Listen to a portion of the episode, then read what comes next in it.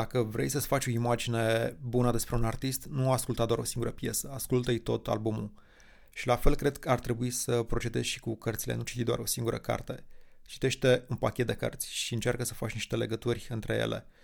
Cumva, cărțile nu le văd ca pe, ca pe niște insule. Le, e important să, să faci legături dintre ele și aceste episoade de sinteză în care încerc să fac legături între ideile din mai multe cărți mi se par cele mai interesante și cele mai importante pentru mine.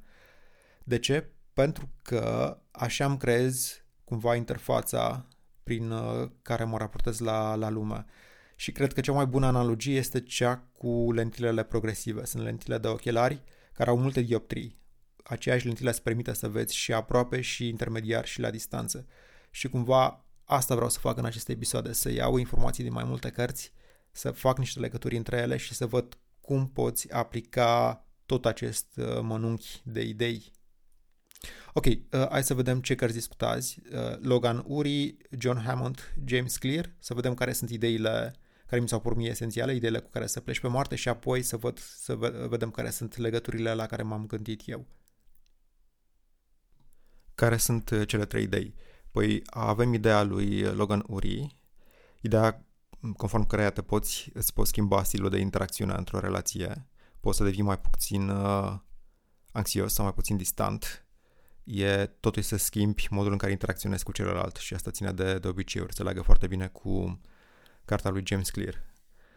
Pentru că și modul în care interacționezi este tot un obicei, sunt obiceiuri de interacțiune, sunt soluții, cum zice el, soluții la niște probleme pe care le, le ai și e important să vezi ce, care e problema și care este, ce soluție ai găsit, comportamentul tău fiind o soluție la problemele pe care le ai.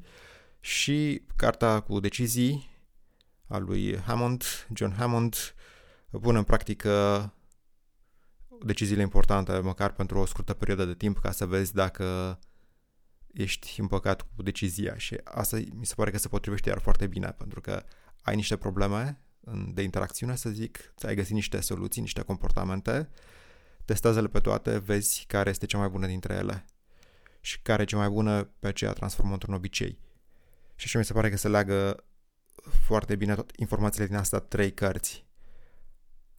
Pentru că într-o interacționăm, avem relații, pot fi de iubire, cele de care vorbește Logan Uri sau de prietenie, nu contează, ai niște obiceiuri de interacțiune, vezi ce poți schimba la ele, vezi dacă există alte metode de a interacționa mult mai ok, testează-le pe toate și adoptă, adoptă-le pe cele mai bune. Hai să discut un pic despre relații și obiceiuri.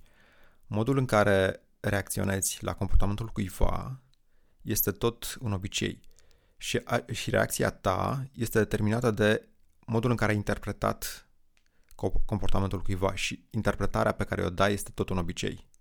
Este un obicei mental și e un obicei determinat de ce crezi tu despre oameni în general, care sunt experiențele tale de viață. Hai să vin cu un exemplu concret, pentru că și discuția este mult prea abstractă. Ești în relație cu cineva și să zicem că a lăsat vasele nespălate, deși a promis că o să le spele. Cum interpretezi tu lucrurile astea? Păi, poți să interpretezi în două feluri. Primul mod este să spui, ă, deși a promis că face asta și face de obicei, uite, a s-a întâmplat să uite sau să a greșit azi. Asta este una. Sau poți să zici, iar, fa- iar a făcut asta, mereu face asta. Deja, când ai zis mereu face asta, ai făcut o generalizare. Deci nu este un accident, nu este o întâmplare că a uitat să facă ce a promis că o să facă azi, o face mereu. Și sunt mai multe lucruri care sunt împachetate în, general, în generalizarea asta. Nu doar că face mereu, dar asta este o, un indiciu pentru caracterul ei, care este unul nașpa, din moment ce face asta mereu, deși a promis că nu o să facă. Mai mult, dacă are un caracter nașpa, merită disprețul meu. Toate astea sunt împachetate într-o afirmație simplă, într-o interpretare simplă, mereu face asta. Și ast- aceste interpretări sunt niște obiceiuri, obiceiuri mentale, obiceiuri de gândire, care se întâmplă destul de automat. Iar această interpretare va determina reacția ta, care în cazul ăsta nu o să fie una bună. Și asta mi se pare cele mai interesante obiceiuri, modul în care uh, ne-am obișnuit și acum facem automat Ne-am obișnuit să interpretăm acțiunile și comportamentul cuiva și aici cred că ar trebui să fim atenți, să fim mai atenți și să vedem dacă interpretările noastre nu sunt prea uh, rele, prea drastice, nu știu, prea crude sau ne grăbim pentru că sunt și niște biasuri care, pe care le avem cu toții, ne grăbim să judecăm negativ, să judecăm pe ceilalți mult mai negativ. Mai negativ decât merită. Cum să leagă toate cele trei idei? Ai niște obiceiuri într-o relație, obiceiuri care pot să-ți facă relația bună sau proastă. De exemplu, când ești criticat, te poți grăbi să critici la rândul tău. Și dacă ai obiceiul ăsta de interacțiune, nu, lucrurile nu merg foarte bine. Este un obicei, îți rezolvă problema. Care este problema aici? Nu vrei să auzi critica, nu vrei să discuți despre slăbiciunile tale, nimeni nu vrea asta, este ceva neplăcut și atunci soluția care este? Să vii cu critică la rândul tău, să-i arăți și celuilalt că nici nu este perfect. Numai că dacă faci asta, poate că scapi de, de discuție, poate că închizi gura celuilalt, numai că nu rezolvi lucrurile pe, pe termen lung. Și este o soluție, dar nu este una optimă. La fel, când critici, poți să nu, nu te rezuma niciodată la critică și atât. Vino și cu o soluție, adică schimbă accentul de pe slăbiciunea cuiva, despre defectul cuiva, uh, schimbă uh, focusul către ce poate face ca să fie mai să fie un pic mai bun. Și asta deja schimbă dinamica dintre voi și asta sunt două obiceiuri de interacțiune. Sunt obiceiuri da? cartea despre obiceiuri și care se leagă de, de relații, de cartea lui Logan despre relații, cum poți să ai uh, niște interacțiuni ok. Cum se leagă de cartea lui uh, Hammond despre decizii, testează toate aceste lucruri, mută-te împreună cu cineva, vezi care este dinamica voastră în fiecare zi, vezi dacă rezistați împreună zi după zi în același spațiu, dacă nu vă călcați pe nervi. Vreau să discut un pic despre viață în, în general și cum se leagă viața umană de toate aceste lucruri, decizii, relații umane și obiceiuri. Mă interesează cum începe totul. Pleacă totul de la o decizie de a te schimba, bănuiesc, și decizia asta trebuie să, să plece de la o dorință. Prima dată e dorința de a te schimba.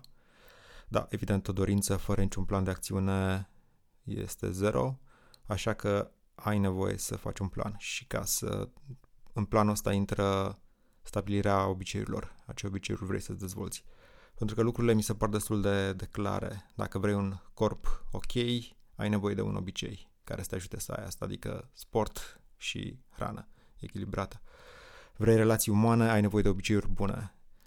Adică vezi ce reacții ai în interacțiuni și ai grijă la ego, să ți-l ții redus. Vrei uh, să te dezvolți personal, citește și aplică ce citești. Asta e obiceiul. Cred că există un obicei pentru orice și doar trebuie, trebuie doar să-l găsești și să încerci să-l aplici. Vrei să ai o viață cu semnificație?